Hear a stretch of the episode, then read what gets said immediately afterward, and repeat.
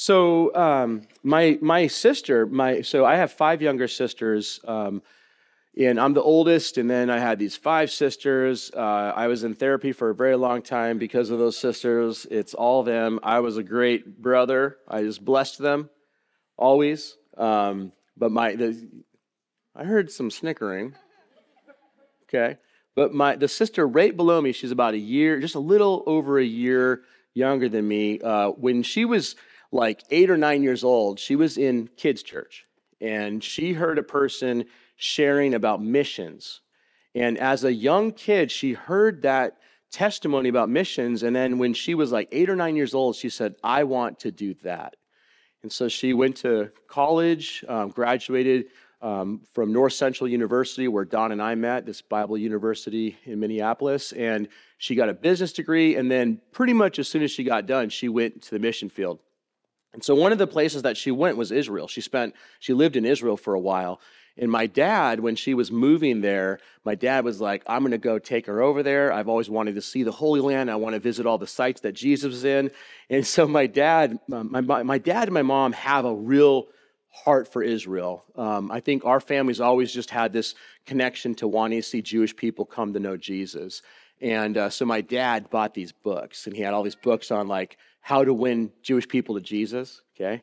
And uh, the thing about in, in Israel, it's actually illegal to proselytize Jewish people, though. Okay. So, like, you're not supposed to like go intentionally with just leading Jewish people to the Lord.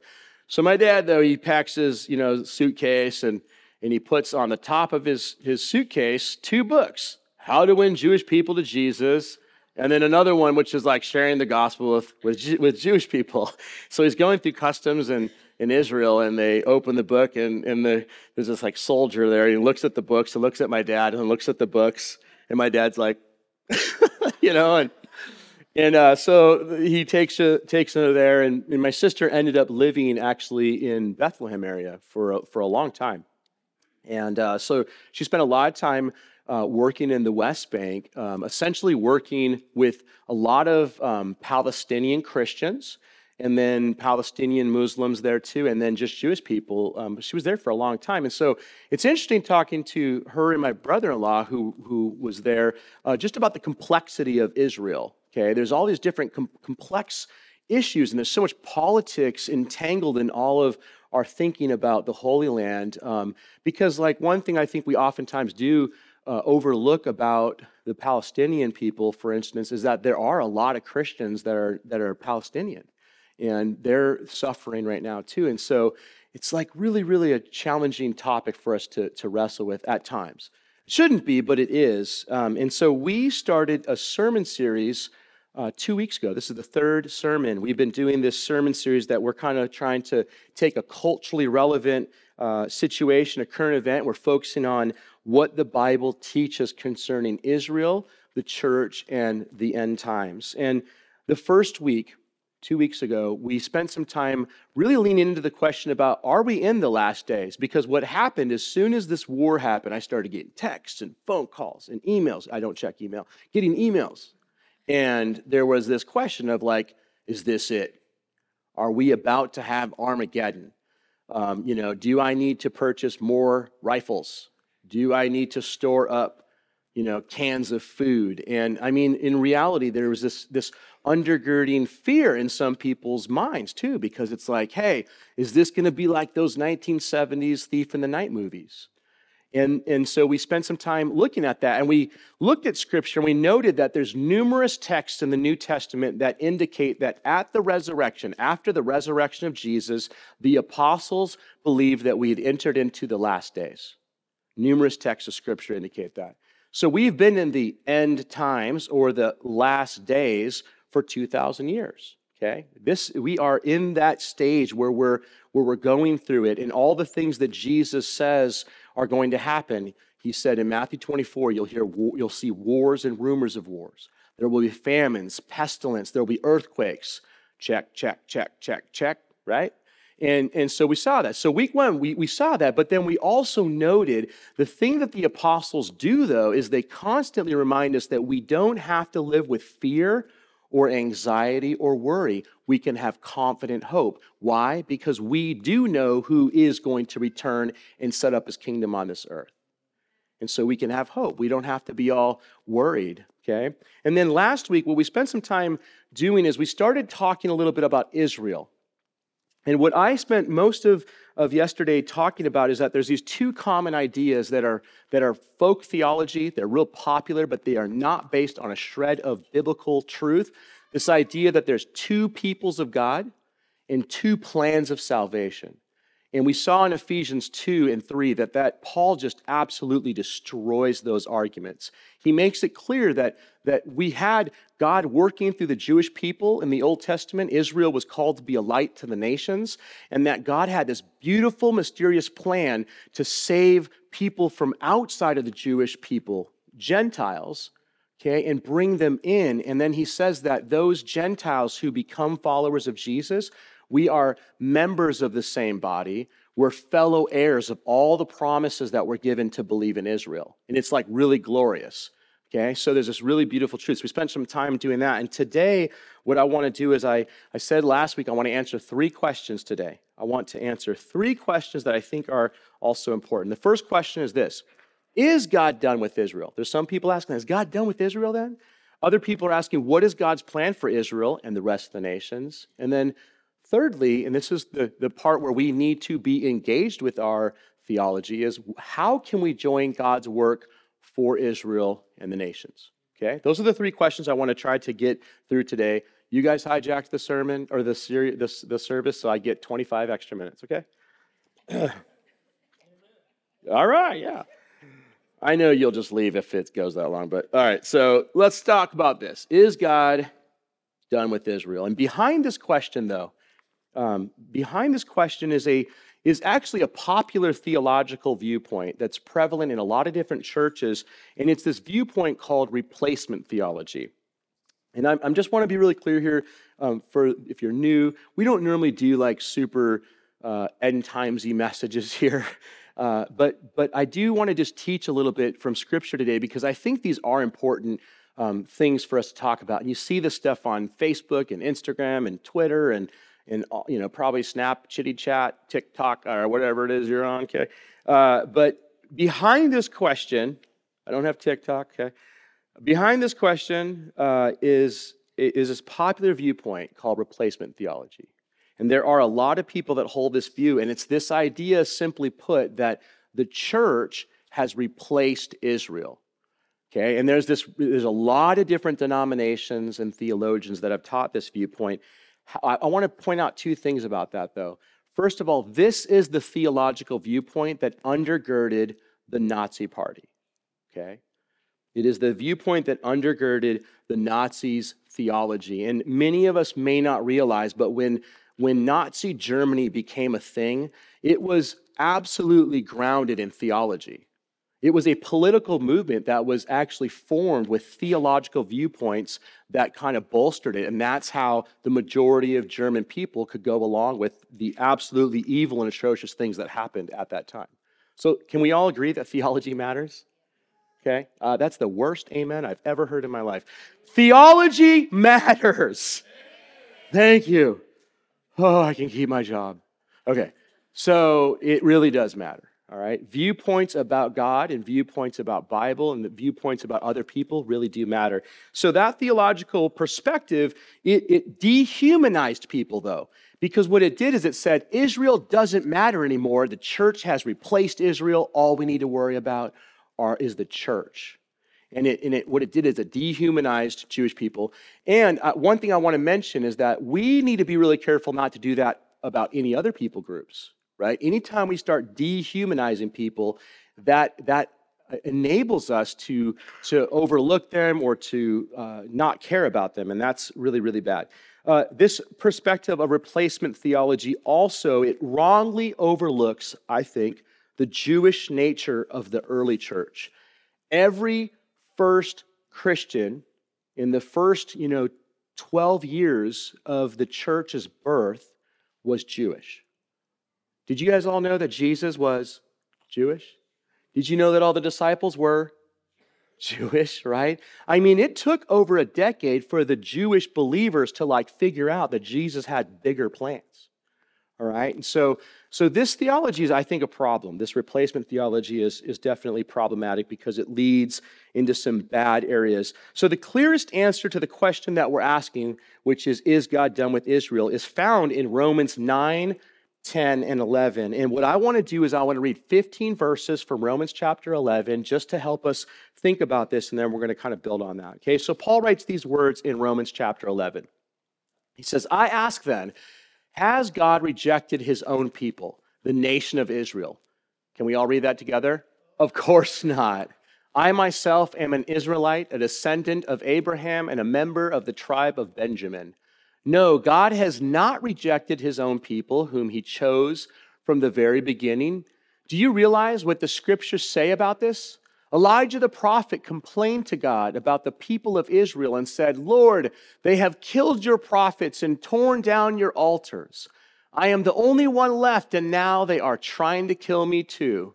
And do you remember God's reply? He said, No, I have 7,000 others who have never bowed down to Baal.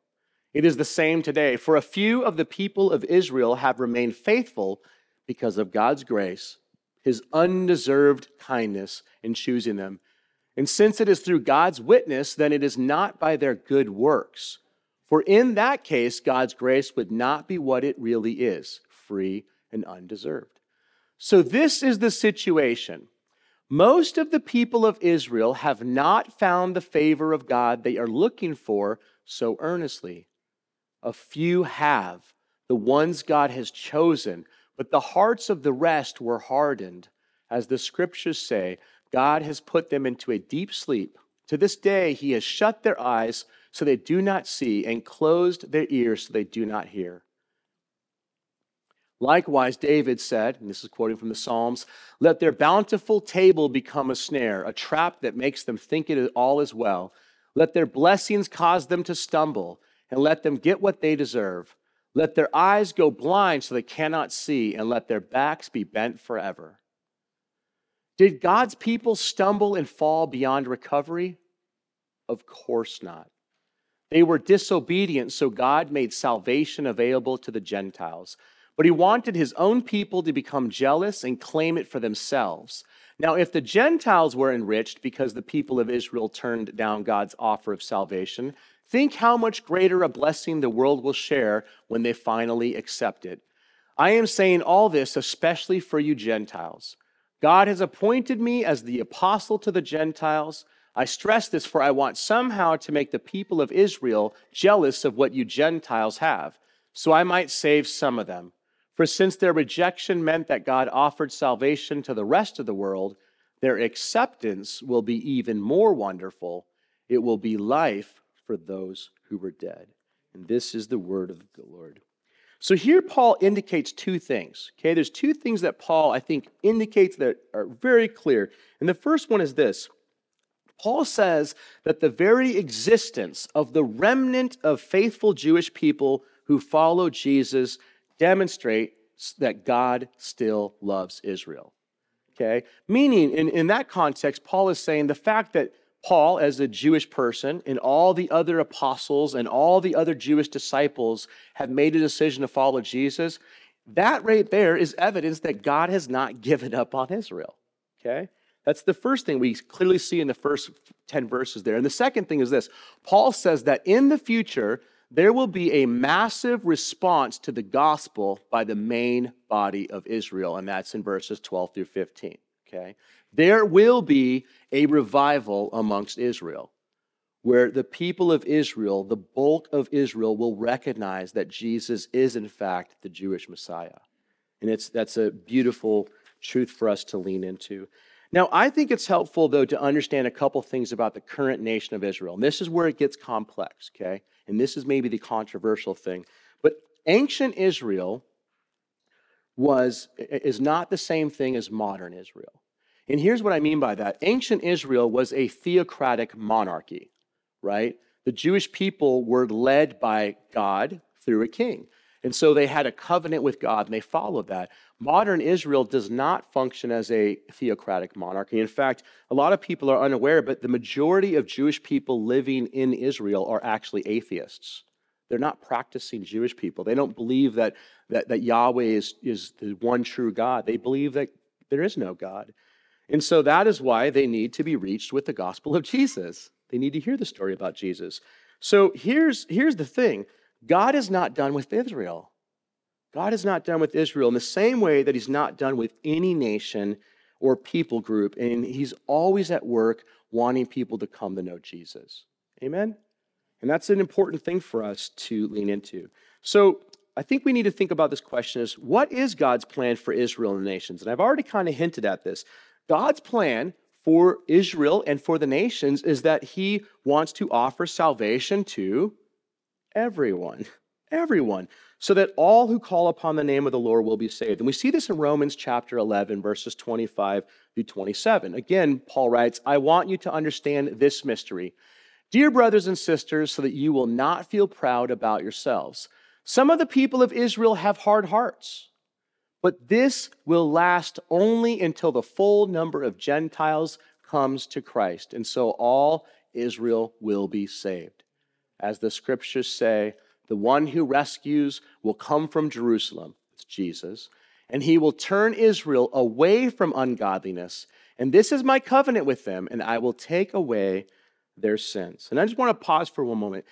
The, Romans is a super complex and, and challenging book at times because when you're reading it, there's, there's so much at work, and Paul is constantly quoting from the Old Testament to solidify the arguments he's making concerning who Israel is and what it means to be a child of Abraham. But the thing that he keeps making clear is that, is that if we have faith in Jesus, we are in graft, we're grafted in. We're part of the, the people of God. We get to become and inherit all the promises that God gave to the people of Israel in the Old Testament. Isn't that beautiful?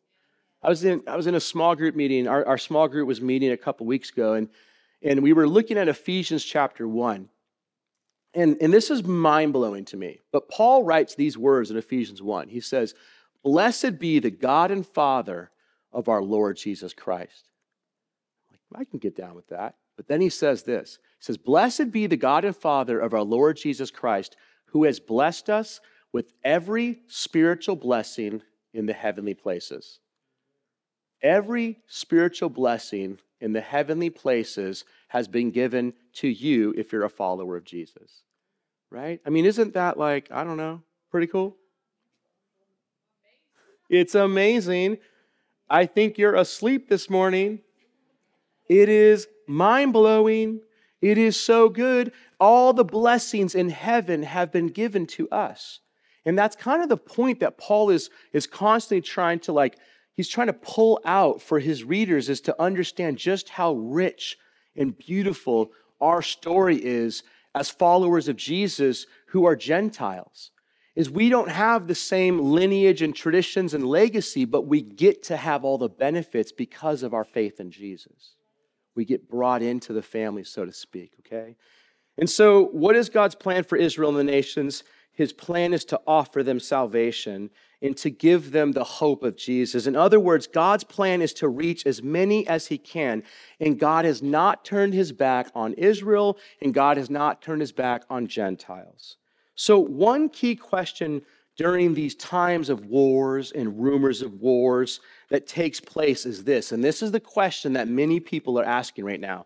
They're saying, How does Israel, the land of Israel, right now, fit into the future end times? How does it fit? We need a map. When I was in, in my undergrad studying theology, I had this Old Testament survey class, and this book was written in the 50s. Okay? Super old. So old. So old. I'm, as a young man, so old.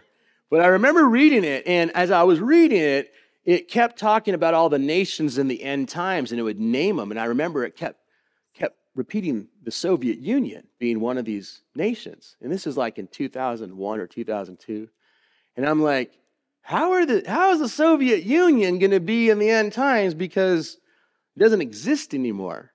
And, and I remember seeing these maps. Any of y'all seen the maps in your Bibles that have the whole end times laid out and there's charts everywhere and you're like, oh my gosh, this is amazing. Anybody ever seen those? Okay. Most of them are not very good. They get they change all the time and people have to update the we could spend all of our time. We could next week we could start a new sermon series called Map in the End Times and we could put charts up here. I think that is a waste of time. Honestly.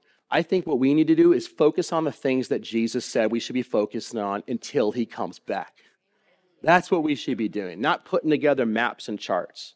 That's my opinion. So, how can we join God's work? That's what I want to end with. Jesus makes it absolutely clear. He gives us a very important guiding statement for us in relation to the future. I already said a couple of weeks ago if you want to know what Jesus teaches about the end times, it's explicitly clear in Matthew 24 and 25. You do not need to be a rocket scientist to figure out. You don't need to read Greek. You don't need to understand Hebrew. You can go and read Matthew 24, and Jesus just lays it out. I love that about Jesus. It's so good. But this is what he says in Matthew 24 14. He says this And the good news about the kingdom will be preached throughout the whole world so that all nations will hear it, and then the end will come and then the end will come. So, folks, we have a job to do. We have a job to do. If I mean, I I will tell you this: every time there's there's really bad stuff that goes on, in my heart of hearts, I just want Jesus to return. Like whenever anything happens, I mean, bad to kids, I'm like, gosh, we just need Jesus to return. When there are, are terrible atrocities that happen, we need Jesus to return. Why? Because when Jesus returns, he promises to set up his kingdom on this earth. He, it says in Isaiah that the knowledge of God will cover the earth as the waters cover the sea. Okay? So when Jesus returns and sets up his kingdom, every terrible, bad thing that goes on in this world will be ended. It'll be destroyed, and only righteousness and justice will exist, and everything will be covered in love. I think that sounds pretty good, in my opinion.